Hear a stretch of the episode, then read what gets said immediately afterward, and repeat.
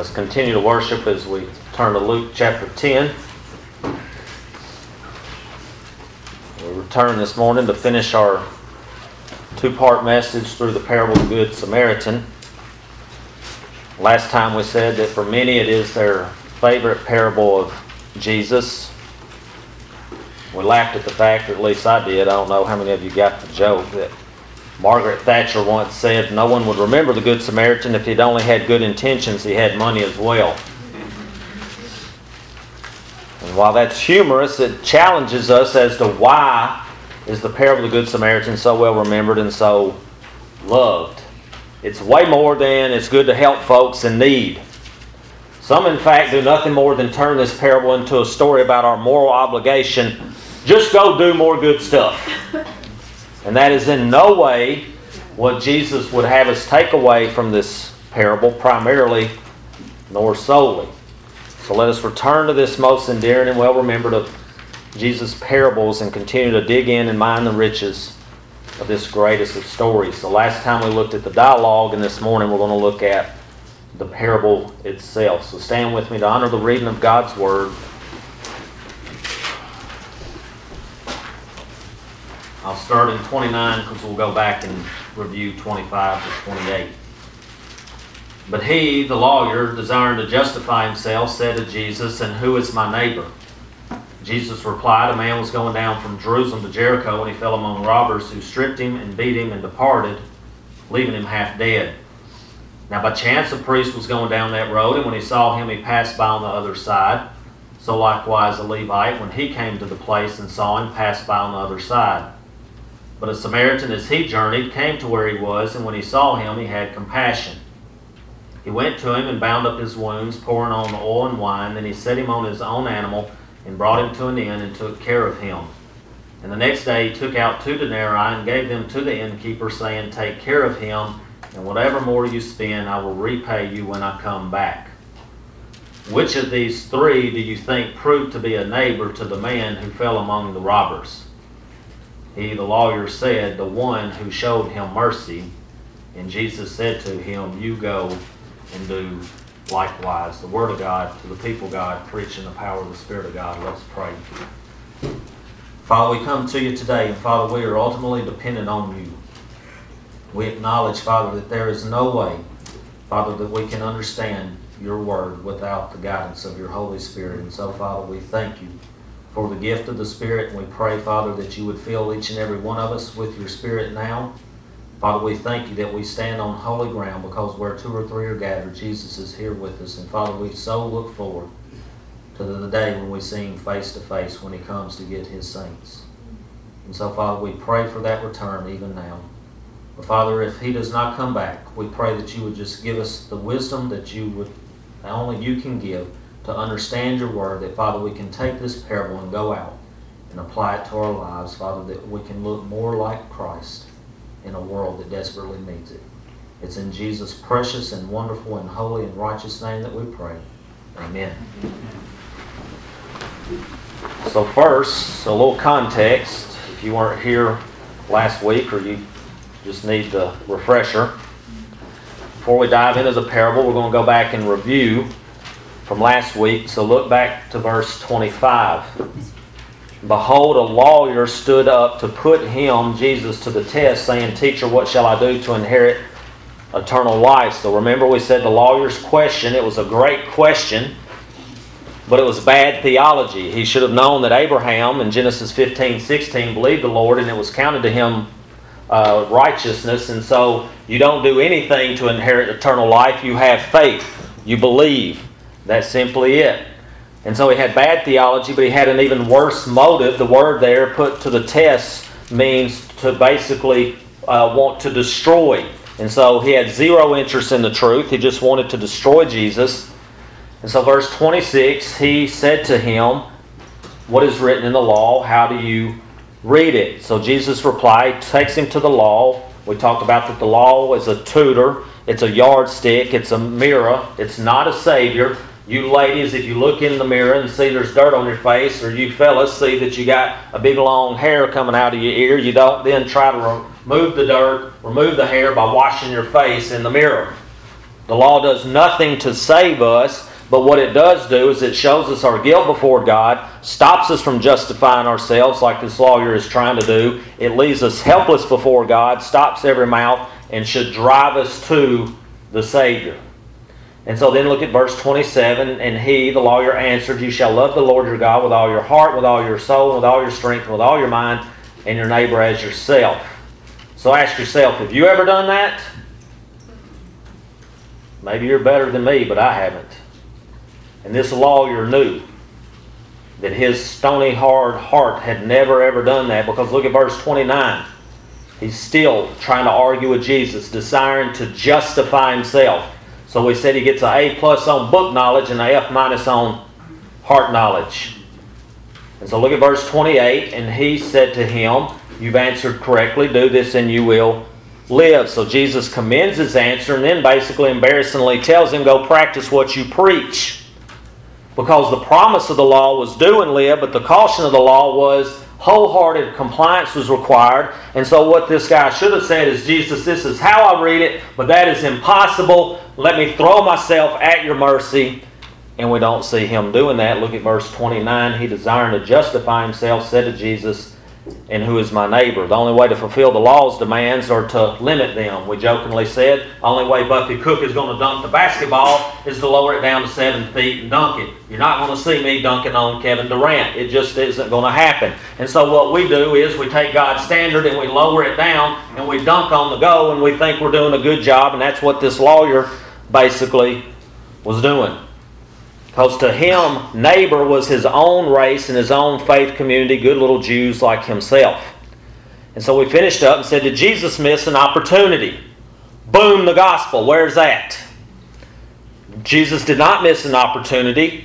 As Alistair Begg said, it's possible to correct this lawyer's theology and not convert his soul. That ought to ring in a lot of us' ears. His greatest need was what? To be knocked down a peg or two, to be humbled. And so I said, Jesus said, basically, here's a fat head. He needs to be humbled, and I'm going to bust his eye balloon. So he tells him the deficit in his theology that salvation is not earned, that neighbors are not just good little Jews like yourself, by touching his conscience through the telling of a story in which he is a chief actor. It's simply brilliant. And so the parable is told in response to what a and who is my neighbor? So now Jesus is going to give us the parable itself. So we're going to look at the parable, and that is the scene and the actors. So look, verse 31st. Jesus replied, A man was going down from Jerusalem to Jericho. Many of you may know that Jerusalem to Jericho, it's a, a 17 mile road. It drops 3,000 feet. Uh, it was very, very dangerous then, and it still is today. It had narrow rocky passages and caves, and it was a happy hunting ground of thieves.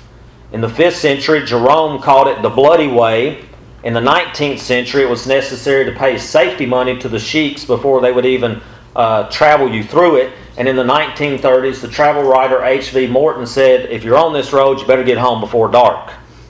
So everyone listening to this story knew the dangers and knew them all too well this would be their worst nightmare come true.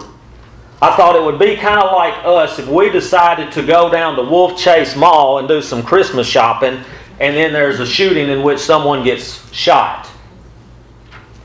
And so, what we have to think of, what we don't understand, is that Jericho had a high concentration of temple workers. And so, this road was used frequently to go from Jericho, where they lived, to Jerusalem to serve at the temple and then come back from the temple back home to Jericho. And so let me ask you if you were traveling that road all the time and you're a priest and you knew how dangerous it was, wouldn't you think that the Jewish establishment would want to make it a little more less dangerous to travel?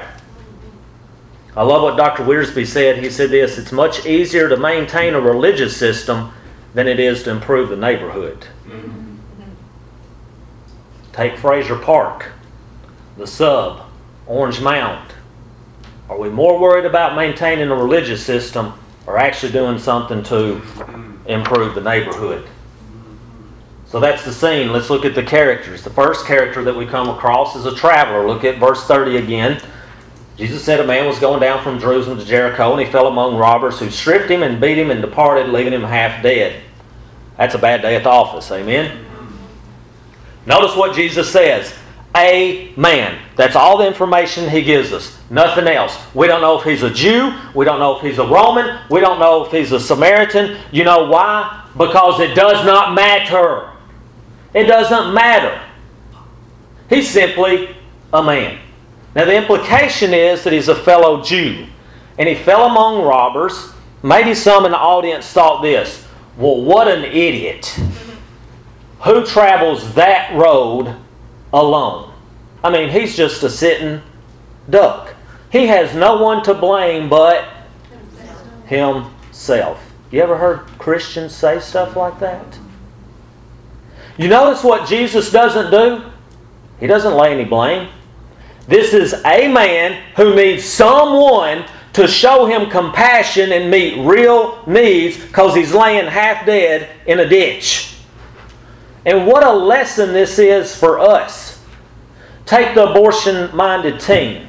Well, now you know if she just wouldn't have been doing this and wouldn't have been doing that, and she wouldn't be in this situation. How about we have real compassion and meet a real need?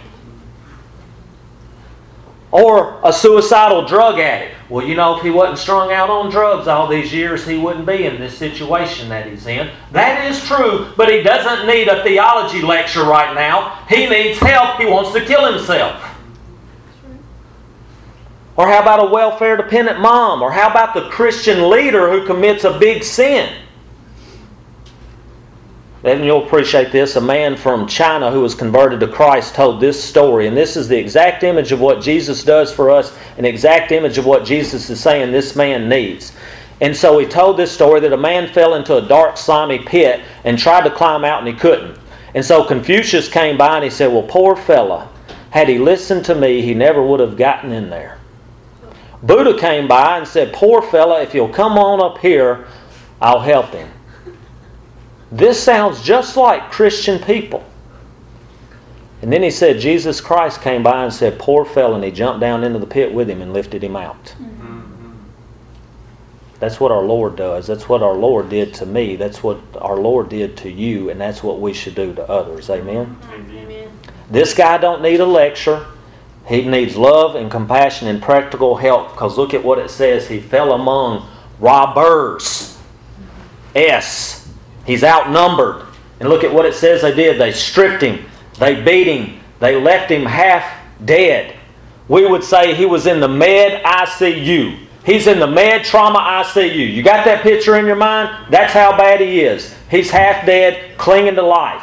Now imagine the Pharisees and the lawyers, they're probably saying, well, that sounds about right. It's probably a tax collector or some Samaritan or Gentile that beat him up and left him there half dead. Is Jesus interested in any of that? He wants to say, this guy is your neighbor. And are you going to be a neighbor to him? So who's going to respond to this man? So before we get to the priest and the Levite, we got to understand a little bit of historical context. And that's this. Priests and Levites had a very high status in God's community of people at that time, right?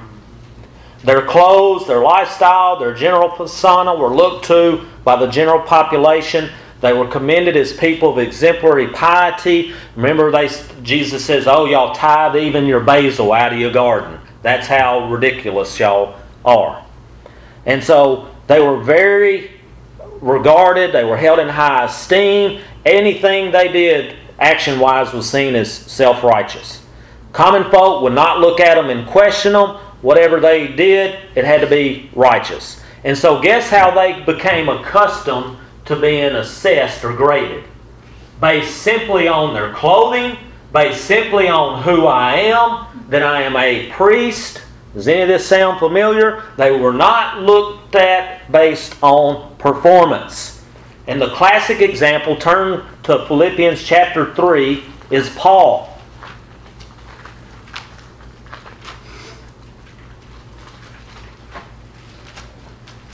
What did Paul say in Philippians 3, 4, and 5? If anyone thinks he has reason for confidence in the flesh, I have more. Circumcised on the eighth day of the people of Israel, the tribe of Benjamin, a Hebrew of Hebrews. And so, don't you think this lawyer's probably saying that same thing in his mind? He's sitting there with his big phylactery and his big old prayer shawl and his nice priestly clothes, and he thinks that he's got it all together and no one's going to question him because he's where he is and all that. No one looks at him and says, You need to be judged based on what you actually do. And so they wrote literature such as this If you do good, know to whom you do it. Give to the one who is good, do not help the sinner. Well, that sounds like something that God would be proud of. Amen? Wrong. And so this lawyer's praying that Jesus' list of who is my neighbor is what? Very short. And there's no one on it that I don't like. And so look at verse 31. The priest. Now, by chance, a priest was going down that road, and when he saw him, he passed by on the other side. Let me just give you a little visual illustration of that. Okay, let's say that Kayla is the man that is half dead. Okay, so she's playing the part there, and so the priest sees the man over there, sees that he's possibly dead. Maybe he sees that he's taken very little breath. He looks half dead.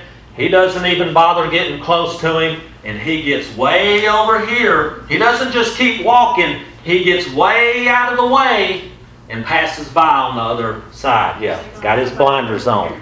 I don't see anything. Nothing happening here, people. Keep moving, keep moving. So, notice a couple of things here. Let's ask some who, what, when, where, why questions. Who is this guy? A priest. You know what that means? He's God's servant. And what has God called us to do? Serve. Serve. What is this man in? Need. He needs somebody to serve him. And what does he do? He walks all the way to the other side of the street. And so, where? He's going down that road. Which road? The one from Jerusalem to Jericho. Keep that in mind that he's going Jerusalem to Jericho. It's going to be important in a minute. And so he's going down that road, and a man's laying there half dead, fighting for his life. When? He's going Jerusalem to Jericho, so he would have just gotten off of duty at the temple in Jerusalem, aka this. He just left church. You got that in your mind? What? When he saw him, he passed by on the other side. Now we can sit and come up with reasons till the cows come home as far as why he did so. But here we got God's servant who just left church and he transgresses the entire second table of the law. Y'all know what the tables of the law are? The law, the Ten Commandments. The first four deal with our vertical relationship with God, and the next six, that's the second table, deal with our relationship with fellow people. And so he transgresses the whole second table of the law in one fell swoop. Well, why? Well, maybe he's afraid of thieves. Because what they would sometimes do is they would have one of their own lay like they're in the street, half dead, and then when somebody comes over and go, well, what's wrong with this guy? They would club him in the head and steal all of his stuff. So sometimes they did use decoys. So maybe this priest say, this priest motto was safety first. And is that not an idol in the church today? Oh, aren't you afraid to go to Africa? And so, man, when we start talking about going to Africa, there's this many people that want to go. And by the time we have the first meeting, it's down to this. And by the time we say you actually got to pay some money, then it's down to this. But the point being, you know what really keeps that shrinking in number? Is safety. Well, well aren't you afraid to go? Did y'all see my Facebook post about uh, Memphis? I mean, we got some work to do. We dropped from number two to number three as far as the most dangerous cities in America. I tell people, I live 30 minutes away from the second most dangerous city in America. Do you think I'm afraid to go to Africa? And as I've said, I would rather die over there and being obedient to the Lord than to sit here and live to be 105 disobedient to the Lord. Amen. But we have safety as an idol. And this guy probably has safety as an idol. Man, I'm not going over there. Might be a decoy. And so on he goes. Second defilement. He says, Well, I, I'm a priest. I can't touch the dead. You're probably going off duty, dude. It doesn't matter. You're not going to be back at the temple for two weeks. You got a week to get unclean. And how about this? Since when did ceremony trump compassion? But isn't that what regularly happened? Jesus has a woman, one of my favorite stories, we'll get there eventually. It might be another year, but we'll get there eventually. You remember the lady that's bent over double? Noah probably remembers this story because when I preached it at Liberty, I probably scared those people to death. They didn't know that I was a budding Baptist Pentecostal preacher. And I said, This woman been bent over for 40, 50 years with a disabling spirit, and Jesus heals her in the synagogue. Y'all remember this? And what happens? The church leaders are irate. How dare you show some compassion on Sunday in church? Ah, the horror. And I said, You know what I bet that woman did the first moment that when Jesus said, You're healed, and she stood up? I said, She took off running and ran out the door and threw open the door and looked up at the sun because she hadn't seen the sun in 40 years. I thought those people were going to fall out dead when I ran halfway down the aisle.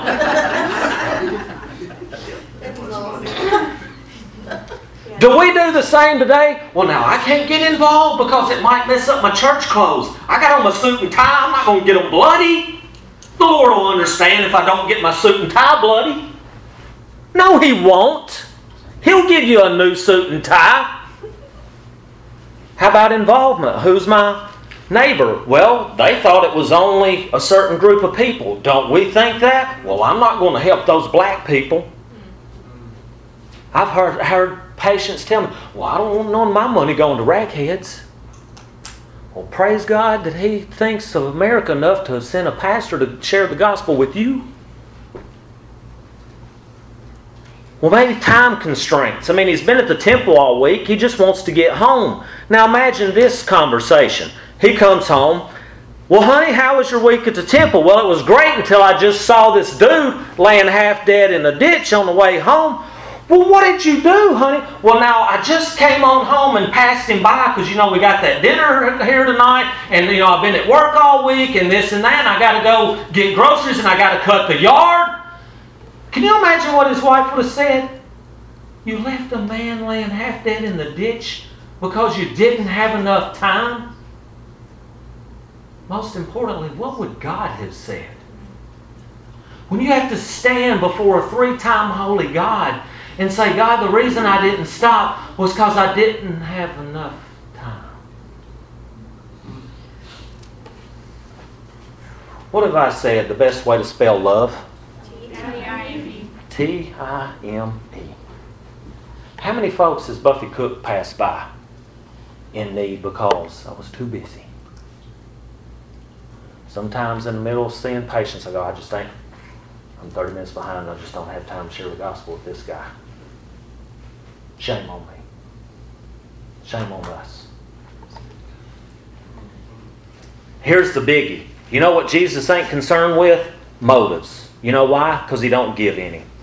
Y'all have heard me say that an excuse is what? Skin of reason stuffed with a lie. This guy knows better. He's in the helping profession. He's supposed to smell like sheep. BT dubs don't trust a pastor who doesn't smell like sheep. Amen?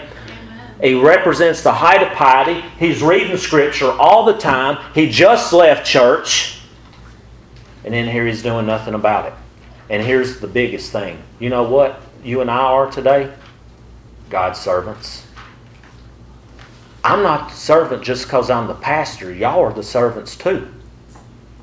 And you know what we do? We have frequent contact with the scriptures. And you know what we do? We leave church. We got Bibles on every shelf. We hear this stuff Sunday after Sunday. And you know what we do?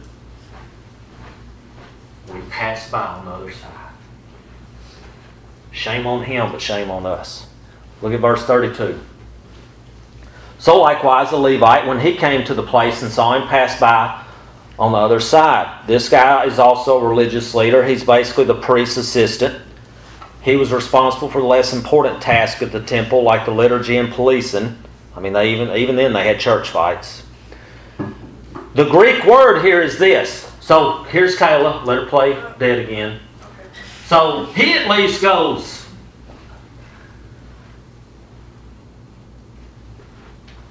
And kind of keeps on going. He at least gets a little bit closer to the guy and looks at him before he heads on to the other side.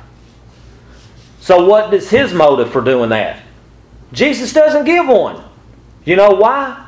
Because he doesn't give a hill of beans what his excuse is. I jokingly put my notes, why did the Levite cross the road? To break the entire second table of the law. Think about this. Is there such a thing as passive murder? That'll make you raise your eyebrows, won't it? What's active murder? That's if I pull out a gun and shoot somebody, J Rod's going to come and arrest me.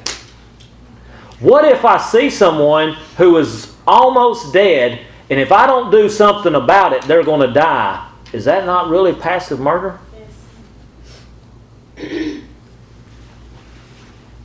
One pastor said involvement with problem people often entangles us in embarrassing, difficult, and even dangerous situations.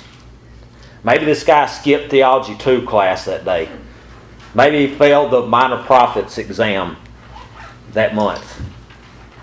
Problem was that this was the attitude of the whole entire religious leadership of Jesus' day. All right, so the next character actually isn't a character. Look at verse 33. It says, But a. The other character I want you to think about is the audience. Look back at verse 25. Behold, a lawyer stood up to put him to the test. What did I say? Since he stood up, then Jesus is what? In an official teaching session. So there's other people that are there, there's an audience. This is not Nick at night, Jesus and Nicodemus having a private conversation late at night. This is Jesus and a lawyer going toe to toe in front of a crowd. This is Jesus telling a parable which functions like our jokes. What does a joke turn on? A punchline, a twist. And so here's the audience likely reaction and expectation. Jesus is telling this, and they're nodding and they're smiling and they're giggling and punching their buddy. Says, sounds about right. Priest and Levite are good for nothings. This is what we would say today. Sounds about right. It was probably a pastor and a deacon. You know that you know how church is. It's full of a bunch of hypocrites. So their expectation is that pious Judaism has had two strikes and struck out. And so what Jesus is going to say is, but a layman, an Israelite layman came by. Let me give you in our vernacular today. It would be a Southern Baptist pastor came by and he passed by on the other side of the road. And then a Catholic priest came by and he passed by on the other side of the road. But then an atheist actually helped the guy. Because church is full of a bunch of hypocrites. You see? Now we're understanding this a little bit better, right? And so they're expecting as soon as Jesus says that it's the Israelite layman, they're going to jump to their feet and clap because they don't like priests and Levites anyway, because they understand that they're a bunch of hypocrites. So look at what he does say. Verse 33 to 35, our last character that he introduces is a Samaritan. But a Samaritan, as he journeyed, came to where he was, and when he saw him, he had compassion he went to him and bound up his wounds, pouring on oil and wine. Then he set him on his own animal and brought him to an inn and took care of him. And the next day he took out two denarii and gave them to the innkeeper, saying, Take care of him, and whatever more you spend, I will repay you when I come back. So their expectation was Jesus to say, But an Israelite layman. And what does Jesus say? But a Samaritan. Can you imagine that? You think that shocked them? You think that made them angry? It was devastating because they actually would pray to God that God wouldn't even remember Samaritans in the resurrection. They hated Samaritans. But look at what it says it's a Samaritan who came to where he was and saw him and had compassion. We've talked about that Greek word compassion. It means literally to be feel it in your gut. You ever heard something about somebody and it just knocked the breath out of you? That's what it's talking about. He sees this man, it's like the breath is knocked out of him. He's just yearning in his gut, and his bowels, to do something to help this man. It's a word that's used of Jesus frequently. You remember when he raises the widow's son at Nain? It says, And he saw her, he looked at her, and he had compassion. This same sense.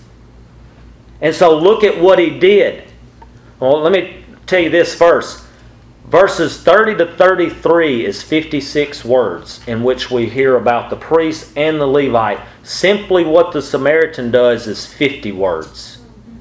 Who do you think the emphasis is on? The one that shows compassion. And look at the compassion he showed. First, he went to him, he touched him, he checked his pulse, see if he's still alive.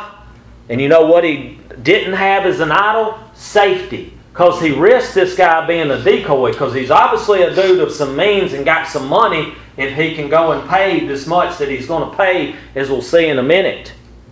He got involved. Then he bound up his wounds. He took his own clothes, probably his headcloth and his linen under uh, garment, and he tore them up and bound his wounds. Well, I don't want to get blood on my suit and tie. He didn't care about it. He took his suit and his tie and he tore it up and bound the guy's wounds. And then he poured on oil and wine. Oil would soothe and it would ease pain, and wine was a, a disinfectant. And then he set him, in, set him on his own animal. Now, can you imagine that scene? Can you imagine A trying to get a donkey to be still? Now, can you imagine trying to get this guy who probably weighed, let's say, at minimal 150 pounds, lifted up and onto his donkey? That was a chore, was it not? You think he got it right the first time? You think his back probably hurt a little bit afterwards? You see, to get involved, it's costly, it, it hurts. And you know what it means when he then put him on his animal? You know what he had to do? He had to walk. And so look at what it says. Then he brought him to an inn. How do you spell love? T I M E. The one commodity he couldn't get back. And he took care of him. He undressed him, bathed him, clothed him, watched him through the night. He didn't just dump and run. And the next day, he provided for him financially. Two denarii may not sound like a lot, but uh, in calculation, that's 24 days worth of him staying at the inn. If it was a in today's illustration, get this in your head. If it were fifty dollar a night hotel, it'd be twelve hundred dollars, and if it was seventy five dollar per night hotel, it would be eighteen hundred dollars. Love is costly. Which brings us to this: Why did the Samaritan help? Who cares? Mercy and love don't need reasons. They see a man half dead in a ditch, and mercy doesn't need reasons to jump in and start helping. How did he get there? I don't know. It doesn't really matter. He needs help. Is it a trap? I don't know. This man needs help, and if I don't help him, he's going to die. Is it going to be easy to get him up on that donkey and take him? I don't know, but I'm going to try even if I have to do it by myself.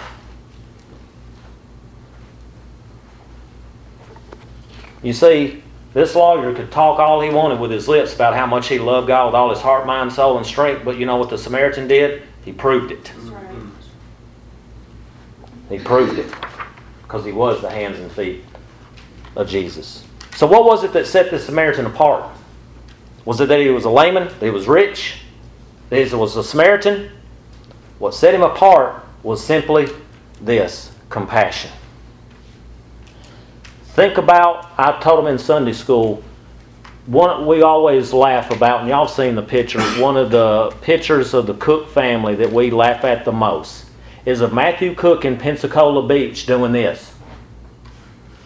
You know why we laugh about it? Because A, at that time, he still actually looked like me, and his actions are exactly me kids look like their parents.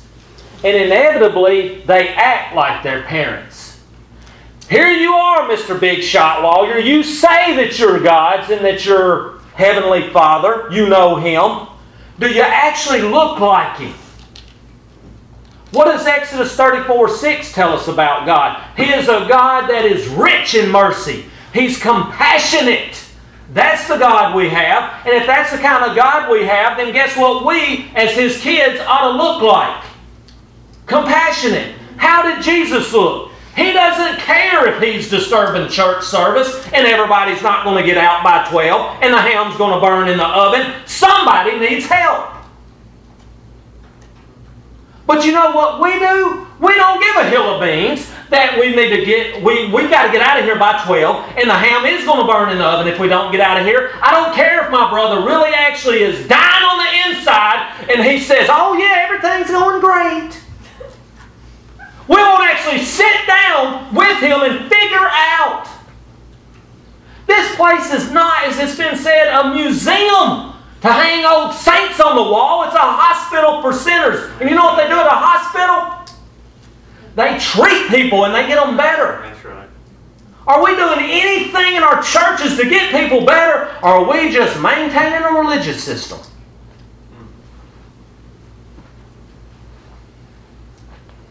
And so look at actually the final character is the lawyer himself.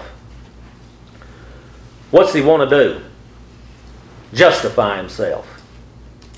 He recited the Shema, Deuteronomy 6, 4 to 5, every morning and every night. That was his lips. You know what his life was? A terrible tragedy.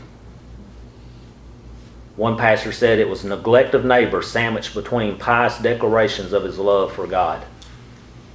Turn to Exodus 23. I told y'all last week this guy could quote verbatim all of Genesis, Exodus, Leviticus, and uh, Deuteronomy. And in Exodus 22 21, it says to treat other people kindly as a sojourner because you were a sojourner yourself in Egypt.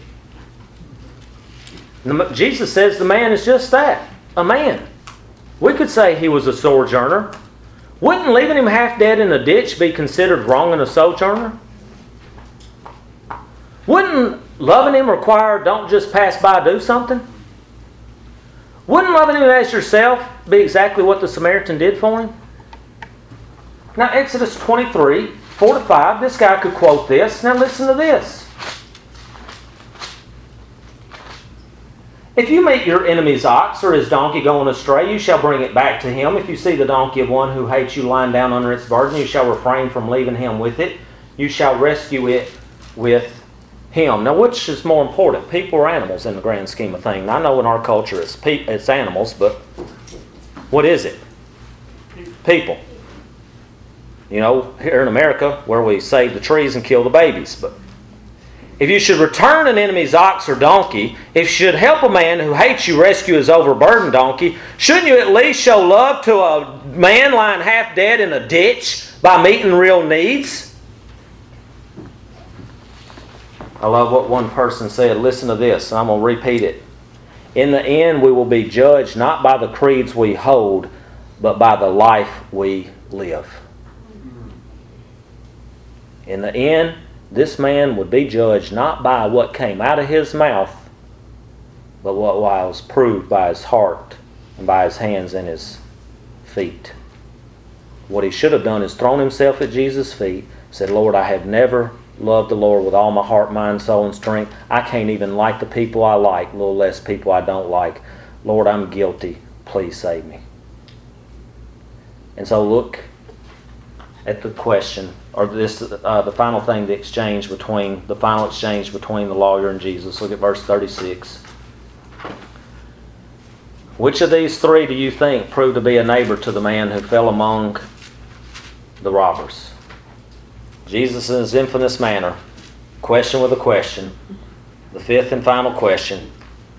You want to know who is my neighbor? Here's your story, and you're the chief actor in it. Now, which of these three do you think proved to be a neighbor? Because what he was used to is that other people would prove themselves a neighbor to him. Jesus is saying, You prove yourself a neighbor to others. Jesus is saying it's your responsibility to be a neighbor first and foremost and the proof is in the pudding. it was that case straight out of the gate. Listen to this. Do y'all know where Job fits in the Bible? It's right before Psalms, but you know where it should be? Slap dab in the middle of Genesis. This is what God said from the beginning through a man who we know was blameless and upright, one who feared God and turned away from evil. Listen to this. Job in 31 16 and following says, If I have withheld anything that the poor desired, or have caused the eyes of the widow to fail, or have eaten my morsel alone, and the fatherless has not eaten of it, if I have seen anyone perish for lack of clothing, or the needy without covering, if his body has not been blessed, uh, if his body has not blessed me, and if he has not warmed with the fleece of my sheep, if I've raised my hand against the fatherless because I saw my help in the gate, listen to this, verse 22 and 23. Let my shoulder blade fall from my shoulder and my arm be broken from its socket. If I have not, as a man of God, shown people love and compassion and mercy in a real practical way, let my shoulder literally be dislocated out of my body and my arm be broken off from my body. He says, For I was in terror of calamity from God, and I could not have faced his majesty. Now, that was the case from the very straight out the gate of God's expectation. What do you think the expectation was to this lawyer? What do you think the expectation is for you and I? What does James say? Don't just tell your brother, hey, go be warmed, go eat, and I hope you aren't cold, and I hope you're no longer hungry. Are we guilty of neglect of neighbor sandwiched between pious declarations of our love for God? And so look at the answer. He says, the one who showed him mercy. You notice what he didn't say? The Samaritan. He probably choked on the word. It probably got right here and he started choking, needed the Heimlich. You want proof of what this guy's heart really showed? Right there you see it. He so hates his neighbor he can't even get the word out of his mouth. And then look at the command. Verse 37. And Jesus said to him, You go and do likewise. Now, is this works based righteousness? But here's what Jesus is saying Hey, big boy, you want to be judged by the law? Fine, so be it. Go do it. Perfectly. Did Jesus get rid of the law? You want to live by today? Live by today. But I'm going to tell you, when you stand before a three time holy God, your self righteousness will be annihilated. There is no way any one of us in this room has any chance. What must a man do to be right before God? There ain't a thing you can do to be right before God other than to believe on the Lord Jesus Christ. That's your invitation right there before we ever even get to it. But then what Jesus is saying is, we, Christians, we're not saved by works, but we are saved for works. It's like Cassie was talking about Wednesday night. You don't just say, Well, I love God, and you sit around eating bonbons. That's not it. Yes, I love God, and now I'm going to be sure that my hands and feet prove it because I'm going to go show practical love to someone. And so, what Jesus says to the lawyer, he still says to us today. And so, the teaching, let me give you 12 things quickly.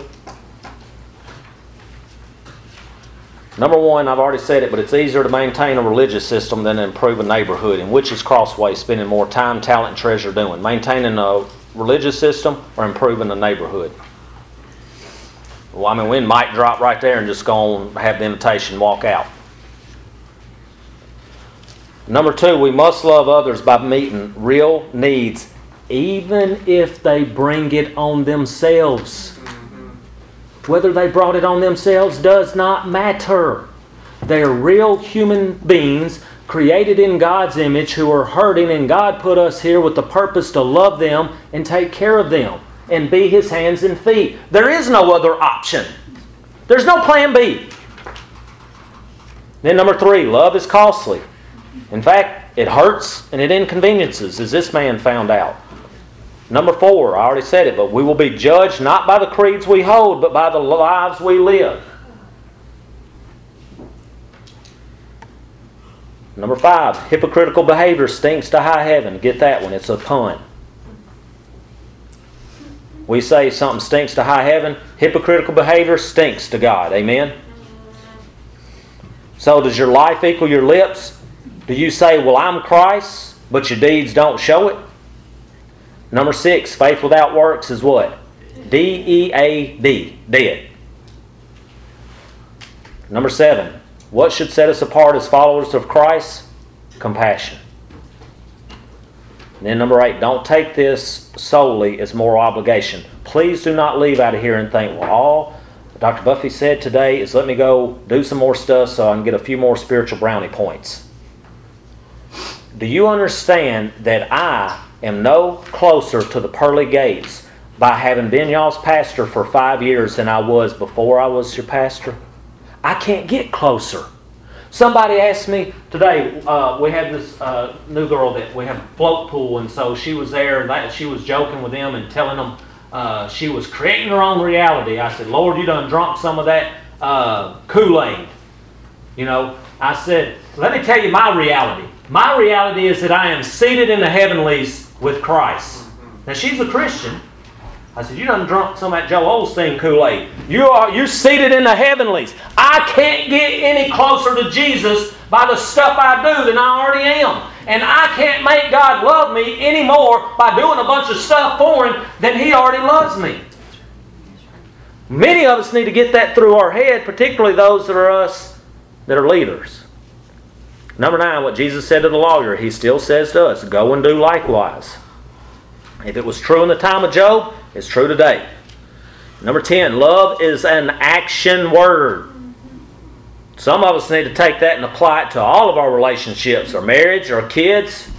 Well, honey, I love you, and I'm just going to sit over here and do nothing about it. That's not love. Number 11, it's far more costly not to care and love our neighbor. You could say this story is about the high cost of caring, but who lost more? The Samaritan or the priest and the Levite?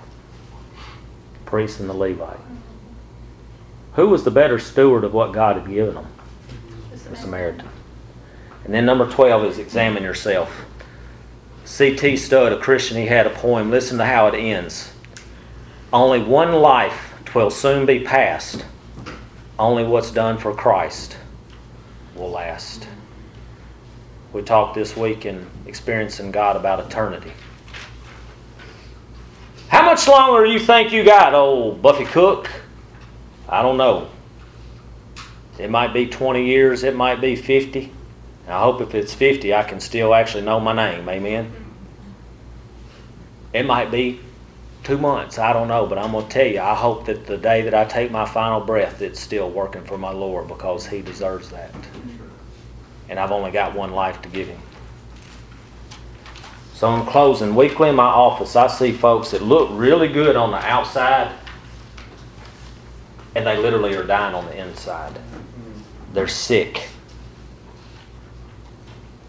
You put a CAT scan up to them, draw some blood, do a heart cath, a mammogram, and it tells a different story. This man can tell you. He was walking around, just thought he was a little tired.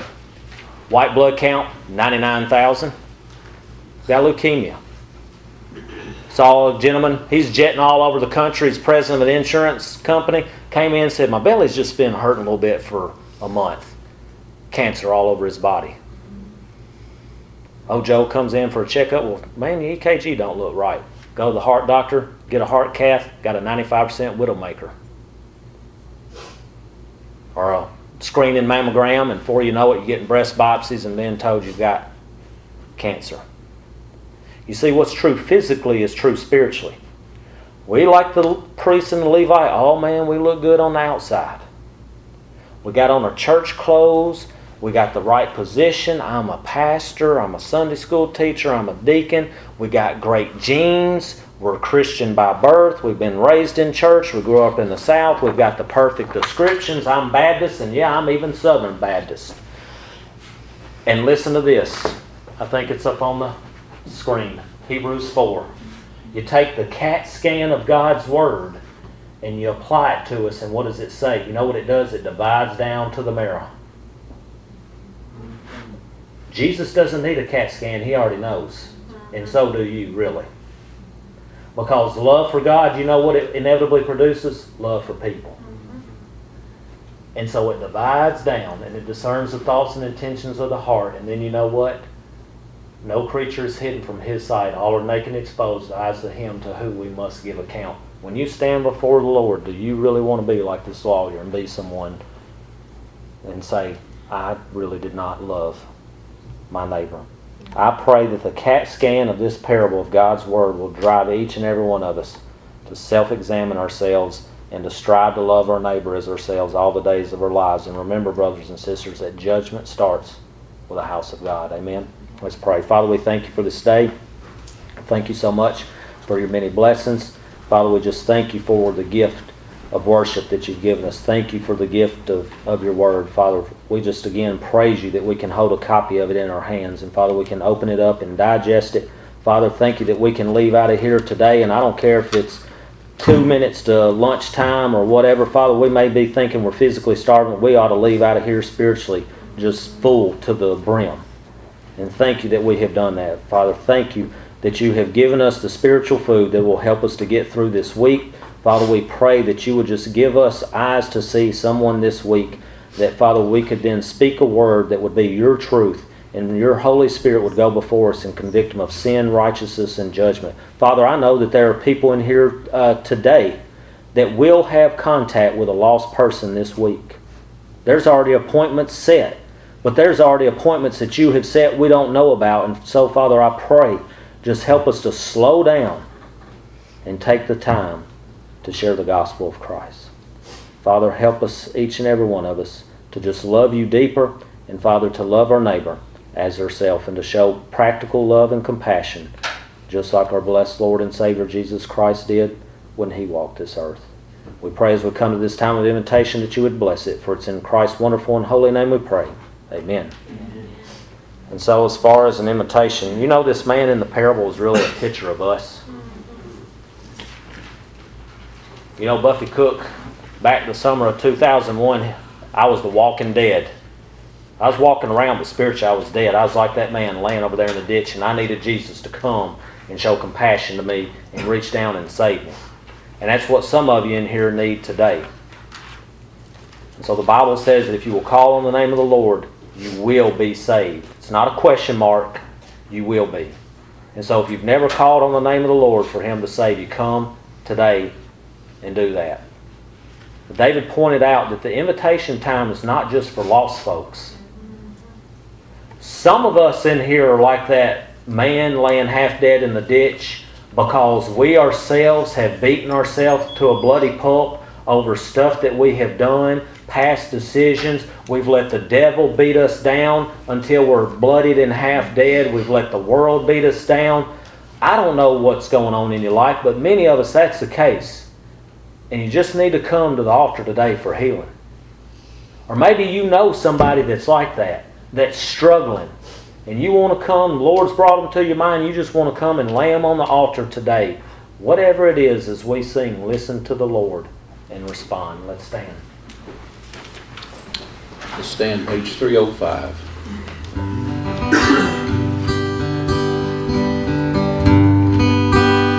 I have decided to follow Jesus.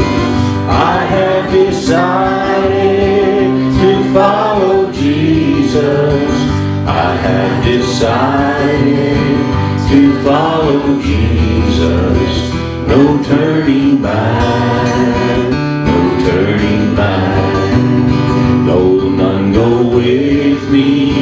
I still will follow. Though none go with me, I still will follow. Though none go with me, I still will follow. No turning back, no turning back. My cross I'll carry till I see Jesus. My cross I'll carry cross I'll carry till I see Jesus. No turning back, no turning back. The world behind me, the cross before me. The world behind me, the cross before me. The world behind me, the cross before me.